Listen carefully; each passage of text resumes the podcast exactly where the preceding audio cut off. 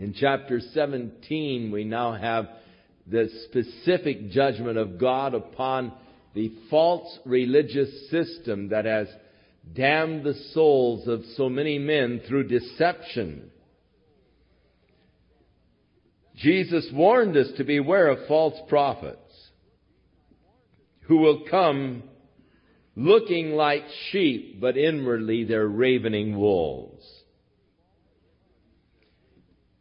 And the false religious system, which traps the souls of men, and its judgment is coming. Chapter 17 tells us of the judgment. Babylon is used in the scripture as a symbol of confusion because it was in Babylon where man in rebellion against the living God decided to build a tower whereby they could communicate with the universe.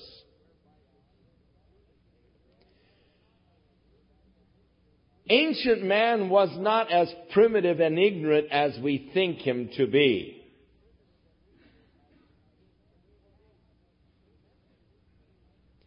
They had tremendous means of communication.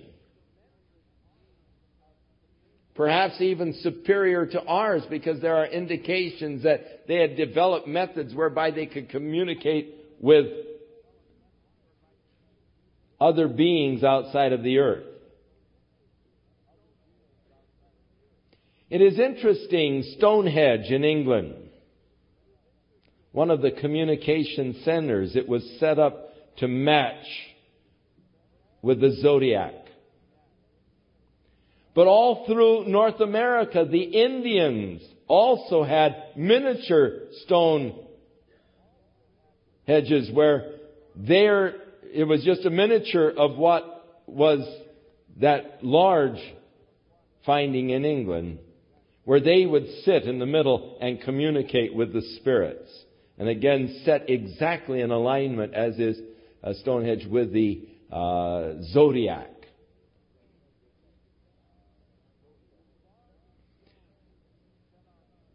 The large stones set on top of silicate. We know that to make a little receiver, what you do is take a crystal and by just through the crystal, you can actually, have you ever had a crystal set where you tuned in and listened to the radio on a crystal set? When we were kids, we used to always be making crystal sets, and it was always exciting to hear the radio with a crystal and just moving the crystal a bit, get different stations. We know that, that, that there is that communicating power within the crystal. We also know that energy is produced by the compression of crystal or silicate. And thus, these large stones set upon crystal, compressing it, creating an energy force. The ability then to transmit and the ability to hear and to communicate. It is also thought that that could be the purpose of the great pyramids, which again are in alignment with the zodiac.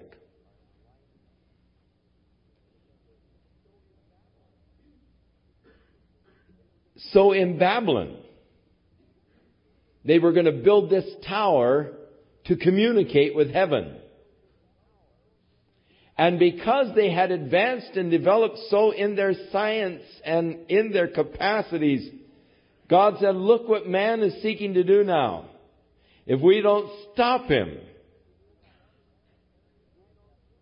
he's going to be delving into areas where he has no business being. And God brought the confusion of tongues, and thus the word Babylon has become synonymous. The word Babel it's unintelligible sounds. He's babbling. What did he say? I don't know. He's babbling. And so the word Babylon has become synonymous with unintelligible sounds. And God brought the confusion of languages. As suddenly they were not able to communicate with each other anymore. And this confusion that resulted as their whole language patterns were changed. They began to get into groups and migrate away from that area into their language groups. Now we find that languages are based in groupings. But in many languages there is really no relation in, in, the, in the languages at all, as far as sounds are concerned. With many languages there are sort of basic, uh, you have your romance languages where you have basic variations. You have languages that have been made up out of other language groups. But uh, God brought that confusion in Babylon, and thus it is always scripturally a symbol of a confused state. Now, there is a tremendously confused religious state as man has sought to take over and to establish a religious system for man. And I then study in the religious order and I become a religious man and I become a go-between because I am more righteous than you and I am more religious than you and I have a greater contact with God than you, I then become a priest and I help you to get to God. Not so. In reality. In truth, I am not more righteous than you. I do not have an in with God that you don't have. In reality, God looks at all of us the same. He doesn't look at one as more righteous or holy than another. He sees us all the same. He sees us all who believe in Christ. He sees us all in the righteousness of Christ because of our faith and trust in Jesus Christ. And we are all equal in the eyes of God. And there is no ranking as far as God is concerned. We're one together in Christ Jesus. And He is the only mediator between God and man. Now, God can set up a perfect order. All you need is man to make confusion out of it.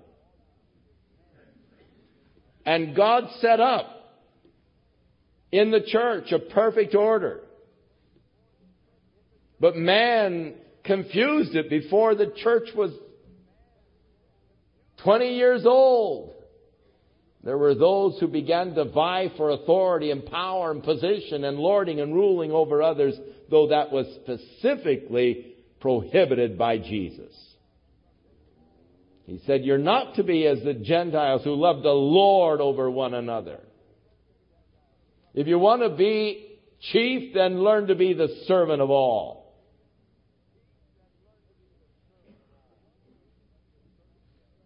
And he rebuked the church of Pergamos because they had brought in a priest system. The, the priest over the laity, the Nicolaitans, ruling over the laity. And God said, Jesus said, I hate that. Why? Because he died to abolish it. He died to open the door so that every one of us can come to God freely through the grace that is now ours in and through Jesus Christ. So man brought confusion. And that has developed through the years as the organization and structure has become so great and powerful. Began to rule over nations and kings. God is going to bring it into special judgment, and that judgment is declared here in the 17th chapter of Revelation. There came one of the seven angels. Now, John just saw these seven angels as they poured out their plagues. One of them came to John, and as you remember, in the one plague, uh, sixth plague, Babylon was brought into judgment and so forth. And um, So uh, there was a fifth vial on the throne of the beast, and the kingdom was full of darkness and so forth. And um, then uh, in the uh, in the 19th verse, in the seventh plague, Babylon was brought into remembrance before God and judged. So, no doubt, the seventh angel, which specifically dealt with judgment on the city of Babylon, came to Daniel to give him further explanation on the destruction of that religious system of man that ensnared man's souls.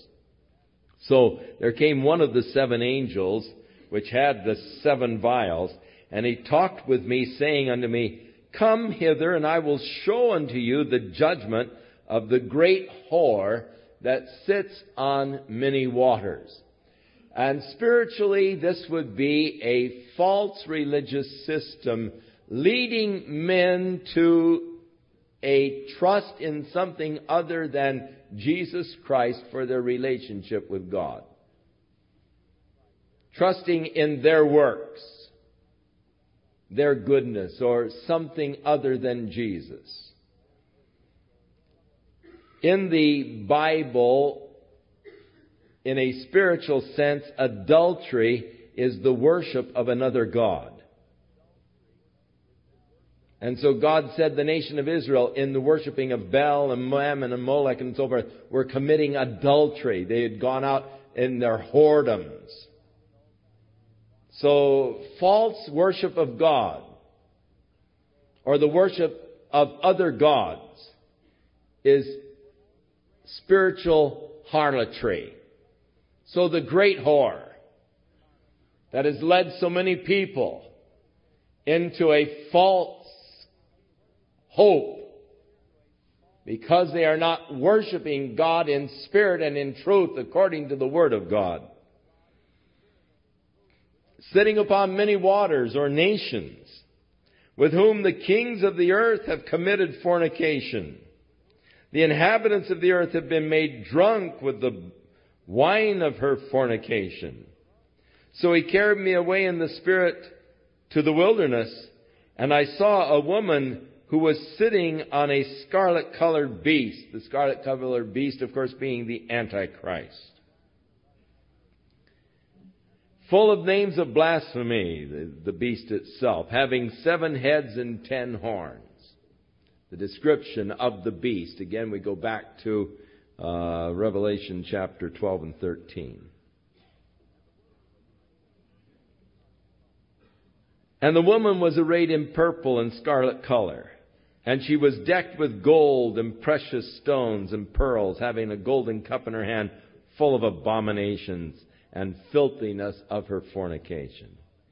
And upon her forehead was a name written, Mystery Babylon, the Great, the mother of harlots and abominations of the earth. That's God's view of her. Mystery Babylon. Why? because she brought into the church many of the practices of the old Babylon religion that have been cursed of God.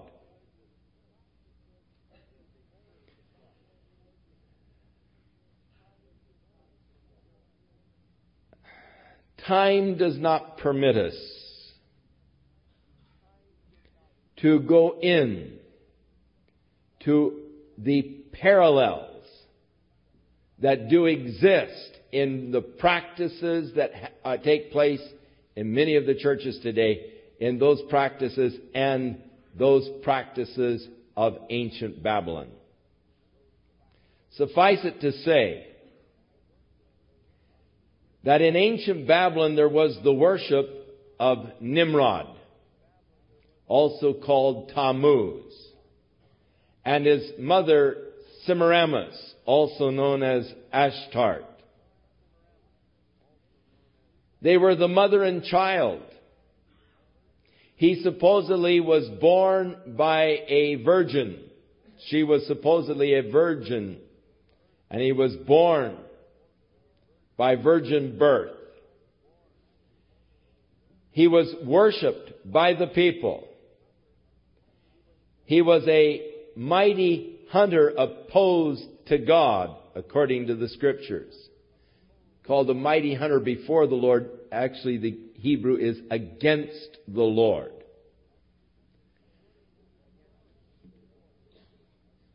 According to the stories, while hunting, he was gored by a boar and died. And his body lay out there for three days and he resurrected. And thus the people began to celebrate his resurrection by coloring eggs and by the worship of the rabbit, which is, of course, known for its productivity. And they had a great celebration they called Ashtart, in which they worshiped his coming to life with the colored eggs and all, and it was a celebration year by year known as Ashtart. from which, of course, we get our word Easter. And it is interesting that we have adopted the custom of coloring eggs. He was supposedly born on December 25th. His birthday was celebrated by decorating trees bringing them into your house and decorating them with silver and gold and different decorations because the tree and the evergreen tree, the symbol of life in the evergreen tree, and thus brought into the homes and, and decorated. Accompanied with a lot of parties, gift giving, and drunken orgies. Now, of course, we don't have anything in the church that we can liken to that, but uh, these things were all of Babylonian origin. The Madonna and child with a halo about them. That kind of art existed a thousand years before Jesus was born as they worshiped Semiramis, the mother and her virgin born son Tammuz. Mystery Babylon, the mother of harlots. And so God identifies the woman who is sitting upon the beast. And the woman was drunken with the blood of the saints. Read Fox's Book of Martyrs and with the blood of the martyrs of Jesus. And when I saw her, I wondered not with great admiration, but with great wonderment. And the angel said unto me, Why did you thus marvel? I will tell thee the mystery of the woman and of the beast that carried her, which has the seven heads and the ten horns. I'll explain it to you, the Lord said. The beast that you saw was and is not, and shall ascend out of the bottomless pit, or out of the abussos in the Greek, and go into perdition. And they that dwell on the earth shall wonder whose names were not written in the book of life from the foundation of the world, when they behold the beast that was and is not and yet is. Now here is the mind which has wisdom. The seven heads are the seven mountains on which the woman sits. Or the city of Rome, the city of seven hills.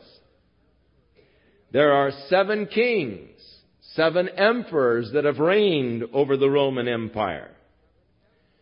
Five are fallen or are already dead at the time that John is writing. One is and the other is not yet come. And when he comes, he will continue for a short space. And the beast that was and is not, even he is the eighth and is of the seven. So the beast is, according to this, one of the five previous Roman emperors prior to the writing of the book of Revelation by John. At the time that John was writing, he no longer was alive. He was in the abussos. He ascends out of the abussos. But the world will wonder at this man who once lived, was dead, and is now alive again. Of the seven of the major Roman emperors. And of course, the one that comes closest to fitting the description is none other than Caesar Nero, whose name numerically in Hebrew totals to 666. Caesar Nero was called by the early church the beast. That was the common name because he wreaked so much havoc among the church. Quite apparent that he was possessed by demonic spirits. The things that he did could only be done by a mind perverted by Satan. The horrible atrocities that this man brought against the Christian church could only be done by a mind that was totally deranged by demonic forces.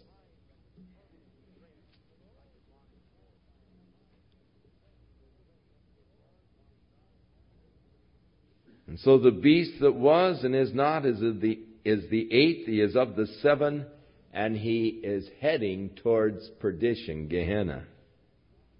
Now the ten horns which you saw are ten kings which have not received a kingdom, but they receive power as kings. That is, they are not actual kings as such, but they receive the same kind of a power as a king. For one hour with the beast. And they have one mind. And that one mind is to make war with Christ and to destroy him when he comes to set up his reign upon the earth. That is the one mind of these kings. And so they turn their power and their strength over to the Antichrist. He becomes the leader in the effort to thwart the establishing of God's rule upon the earth. Now, as John said, when he wrote this epistle, he said, the spirit of Antichrist is already at work in the world. The spirit of Antichrist is at work in our world today. There are already many powerful men who have dedicated themselves to the destroying of God. The humanists in their humanist manifesto and many of our major congressmen and leaders are humanist and have subscribed to the Humanist Manifesto. And these men, such as Norman Lear, tremendous power to influence our nation, have dedicated their talents and their powers to the eradicating of the thought or the consciousness of God from the minds of the people. They're out to destroy God. And so his programs put those who believe in God in a sort of a weird, you know, funny category. There is the endeavor in the programming to make fun of strong beliefs or faith or convictions. To make a man look like a fool, like a bumbling idiot who may have strong convictions on a particular subject. And the whole idea is to destroy by ridicule.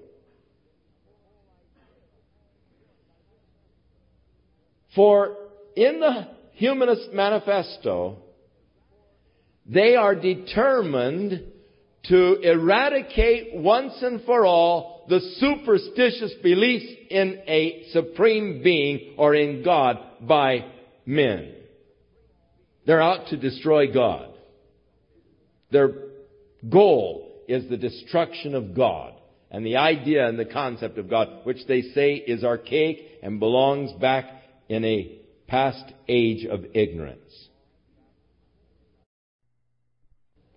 Now, the purpose in destroying God is to free man so that he can live after his flesh without any kind of remorse or pangs of conscience.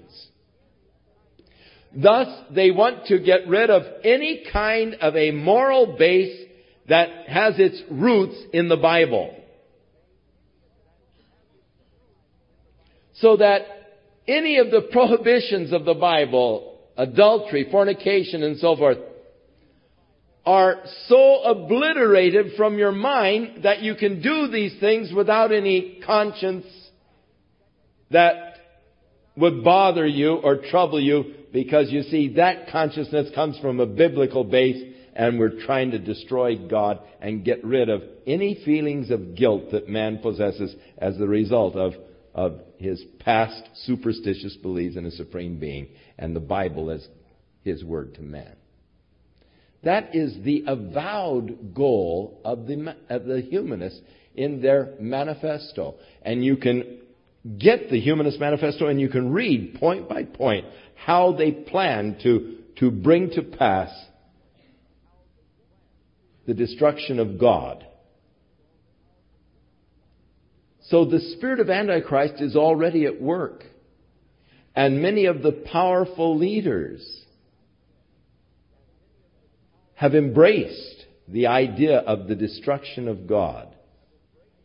And we see that they have been highly successful. In Europe, their job is just about complete. You go to Europe today and you are in a post Christian era. You find out what the world is going to be like after the rapture has taken place. And you can see the hopelessness in the eyes of the people, the despair.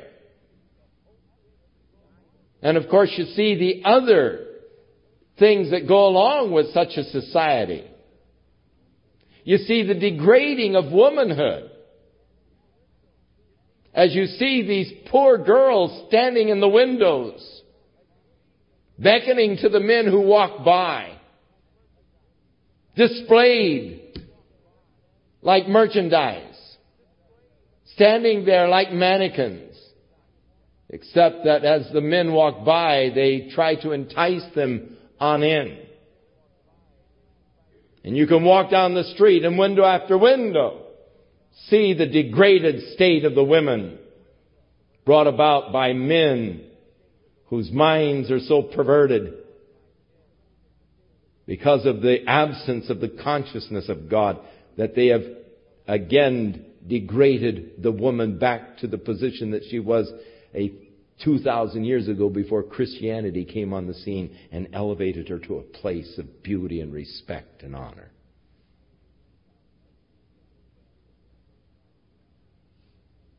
As they take advantage and as you see the nude pictures, as you see the pornographic magazines, and all of these things that attract the flesh, as you see people wholly given over to their own fleshly desires. You see the drunkenness and the hopelessness, and you realize these men have been successful in their endeavor to destroy God from the minds and the consciousness of the people. They are hard at work in the United States and they have come a long way here. They have petitioned the courts which have allowed them to publish such filth as we find in the girly type magazines that are open and available for the children to pick up and to leaf through in the grocery store on the corner.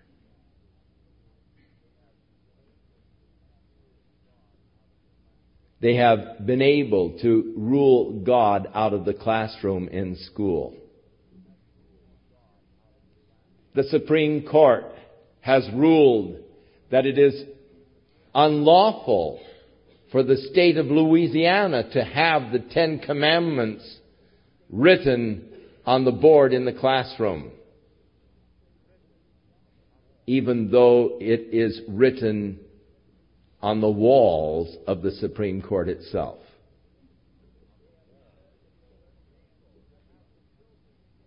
They have declared that it is illegal to have the children sing Christmas carols in the public schools.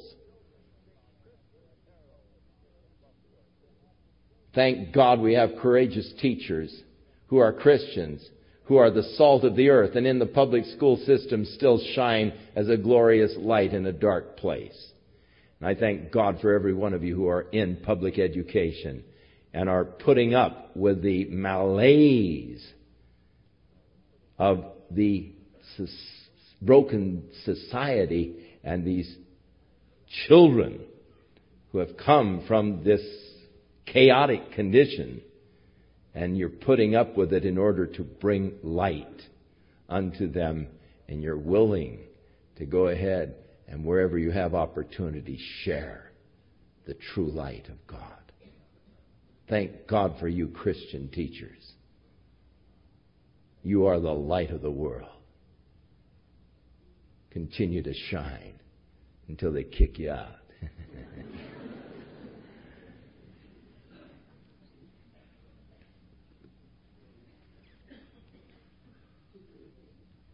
And so these ten kings give their power to the beast in order that they might, through their combined efforts, destroy God once again. To make war against Jesus as he returns. To stop the establishing of God's law and God's rule upon the earth. They don't want God to rule over them. And they will make war, verse 14, with the Lamb. But the Lamb will overcome them. No big battle, no big deal. they make war with the Lamb, but he overcomes them. Actually, just with the word that goes forth out of his mouth, they're destroyed.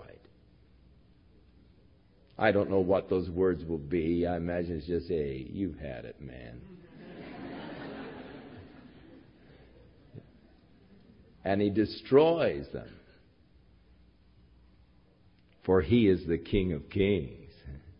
He's the Lord of lords. And they that are with him are called and chosen and faithful. God has called you to be his child. If you have responded to that call of God, he has chosen you to be a part of that eternal kingdom.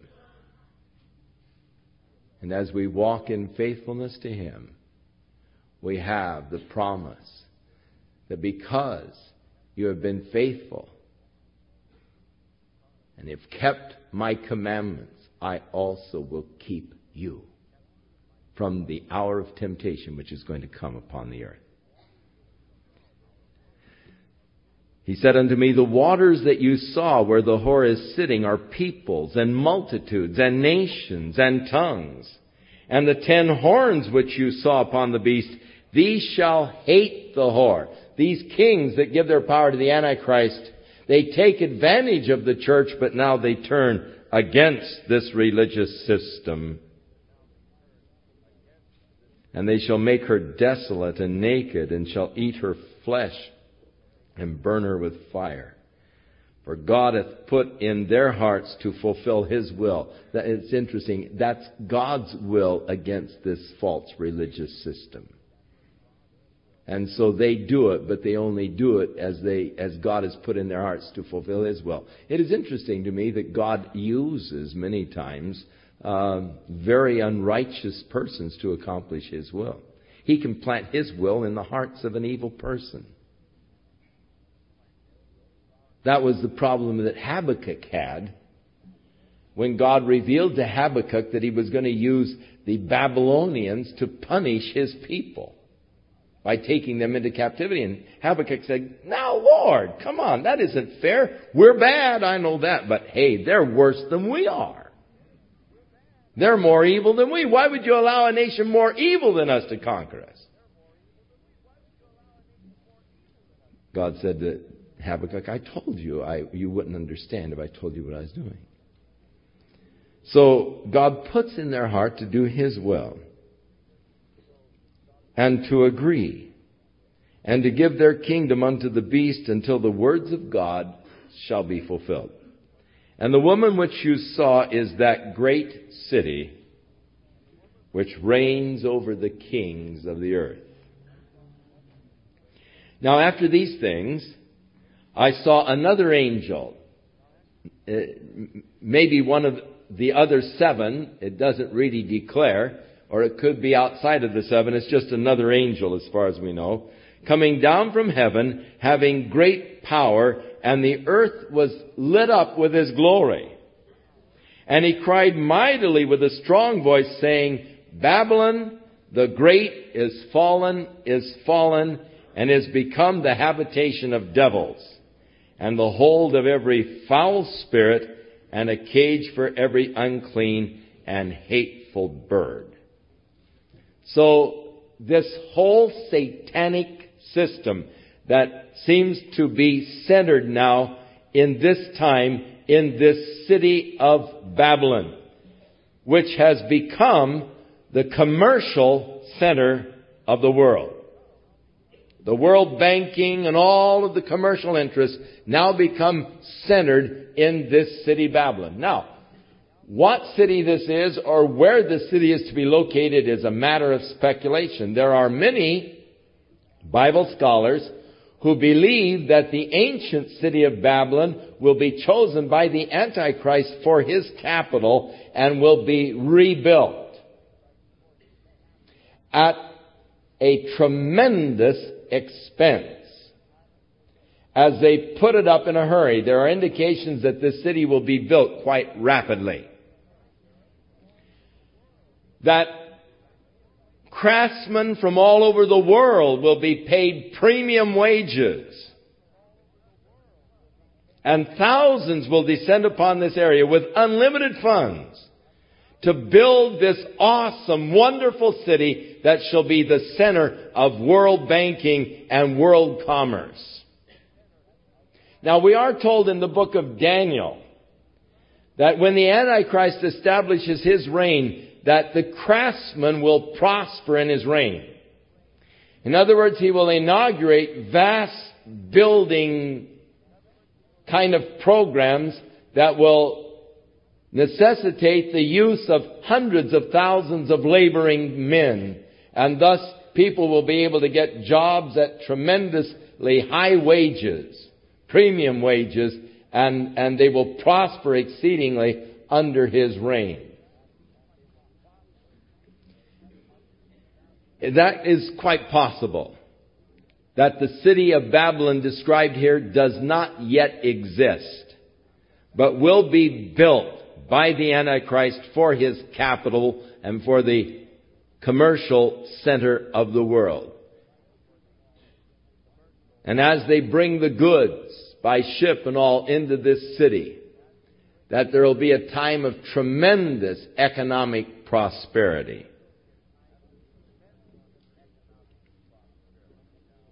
After these things I saw another angel coming down the earth is lighted with his glory. He cried, Babylon the great has fallen, has fallen, be, become the habitation of devils, the hold of every foul spirit, and a cage for every unclean and hateful bird. For all the nations have drunk of the wine of the wrath of her fornication. And the kings of the earth have committed fornication with her. And the merchants of the earth are waxed rich through the abundance of her delicacies. And I heard another voice from heaven saying, Come out of her, my people, that you be not the partakers of her sins, and that you receive not of her plagues. For her sins have reached unto heaven, and God hath remembered her iniquities. Reward her even as she rewarded you. So again, the idea of the eye for an eye, tooth for tooth, the fairness of the judgment of God.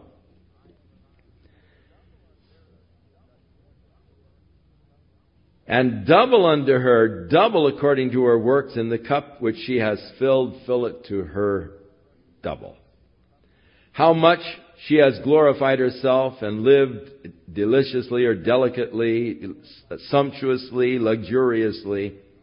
So much torment and sorrow give her, for she says in her heart, I sit as a queen, and I am no widow, and I will not see sorrow. Therefore shall her plagues come in one day, death and mourning and famine, and she shall be utterly burned with fire, for strong is the Lord that judges her. And so this city that has uh, become the, the center of the world's riches, the center of world commerce, in one day is destroyed by God. And on the earth, the kings of the earth who have committed fornication and lived luxuriously with her shall bewail and lament for her when they see the smoke of her burning. And standing afar off for the fear of her torment. It, it sounds like it is destroyed by a nuclear blast of some kind and there is heavy radiation which causes them to fear to approach the city. In each case they are standing afar off and they're afraid to approach it. Which does sound like a lot of uh, radioactivity uh, around the destruction of the city. The fact that it's destroyed in just a moment's time. Uh, it sounds like a uh, detonation of a nuclear device with heavy radiation following. And so the king standing far off, fearful to approach, wailing, the merchants of the earth shall weep and mourn for her, for no man buys their merchandise anymore. Their merchandise of gold and silver, precious stones, pearls, fine linens, purple, silk, scarlet, and thyine wood, or thyan wood, and all manner of vessels of ivory and vessels of most precious wood, brass, iron, marble, cinnamon, odors, ointments, frankincense, wine, oil, fine flour, wheat, beast, sheep. I mean, the whole gamut of commerce is, is into this and centered in this area. And the fruits that thy soul lust after are departed from thee. And all of the things which were dainty and goodly are departed from thee and thou shalt find them no more at all. The merchants of these things, which were made rich by her, shall stand afar off for the fear of her torment and the weeping and wailing. So the kings stand far off for fear. The merchants stand far off for fear. And they say, Alas, alas, that great city that was clothed in fine linen and purple and scarlet, decked with gold and precious stones and pearls. For in one hour, so great riches has come to nothing. All of the wealth wiped out in just an hour's time and every shipmaster, and all of the company of ships and sailors, and as many as trade by sea. They stood afar off, and they cried when they saw the smoke of her burning, saying, What city was likened to this great city? And they cast dust on their heads, and they cried, weeping and wailing, saying, Alas, alas, that great city wherein we were made rich, all of us who had ships in the sea by reason of her costliness. For in one hour she is made desolate. All of the wealth that was brought in to build the city, all of the wealth that was centered in the city, now destroyed, and the world is weeping, the kings, the merchants, and those merchant men who had brought in the ships, bringing the goods and the valuable, costly items, all weeping as they see her destruction. In heaven, there's a different scene. Rejoice over her, thou heaven, ye holy apostles and prophets, for God has avenged you on her. And a mighty angel took up a stone like a great millstone. Now, a great millstone um, could easily be a rock as, as, as large as this pulpit, as wide as this pulpit, and, and, and the hole would be in the middle. It would be round. I've seen millstones as large as this pulpit. They, they must weigh uh, twelve, fifteen hundred pounds. Jesus said if, if a person deliberately destroyed the faith of a little child, it would be better for that person to have a millstone hung on his neck and throw him into the sea than to destroy the faith of a little child. I sometimes wonder about these teachers, humanists, who are seeking to destroy the faith of the children who come into their classrooms. Boy, I'll tell you, I wouldn't want to stand in their shoes when they face the eternal living God. The angel takes this great millstone and he casts it into the sea. And he says, Thus with violence shall that great city Babylon be thrown down and shall be found no more at all. It could be that God will cover the area where this city once lived with the oceans again. That in the kingdom age, the geographical area will be under the sea as, as the millstone fell to the bottom. Could be that when the, the, uh, the cataclysmic changes take place upon the surface of the earth, that this area will be covered with water. It'll never be found. It'll never be brought into remembrance again. And the voice of the harpers, the musicians, pipers, trumpeters shall be heard no more at all in thee, and no craftsman of whatever craft he be shall be found any more in thee. And the sound of the millstone shall be heard no more at all in thee. And the light of the candle shall shine no more at all in thee. And the voice of the bridegroom and the bride shall be heard no more at all in thee. For thy merchants were the great men of the earth, and for by thy sorceries all of the nations were deceived and in her was found the blood of prophets and saints and of all that were slain upon the earth. And so God's judgment, as we centered in on the commercial system and the false religious systems. Next week we finish the book of Revelation. So from chapter 19 through 22 next week, and uh, we'll get out of this judgment scene, and we're going to move into something far more exciting and glorious as we deal with the new heavens and the new earth that God has planned for His people and for His children. Father, we thank you that you have called us and you have chosen us and ordained us that we should be your disciples and that we should bring forth fruit, abiding fruit. Now, Lord, may we commit ourselves unto your Lordship, to that rule of your Spirit over our lives. Make us like you, Lord, in all ways. Pure as you are pure. Righteous as you are righteous. Holy, Lord, as you are holy. May we be a holy people walking before the Lord circumspectly in total reverence unto thee, O Lord, that we will be accounted worthy in that day to stand with you in your kingdom and to share in the eternal glories that the Father has purposed to give unto you and to those who love you and walk with you. In Jesus' name we pray.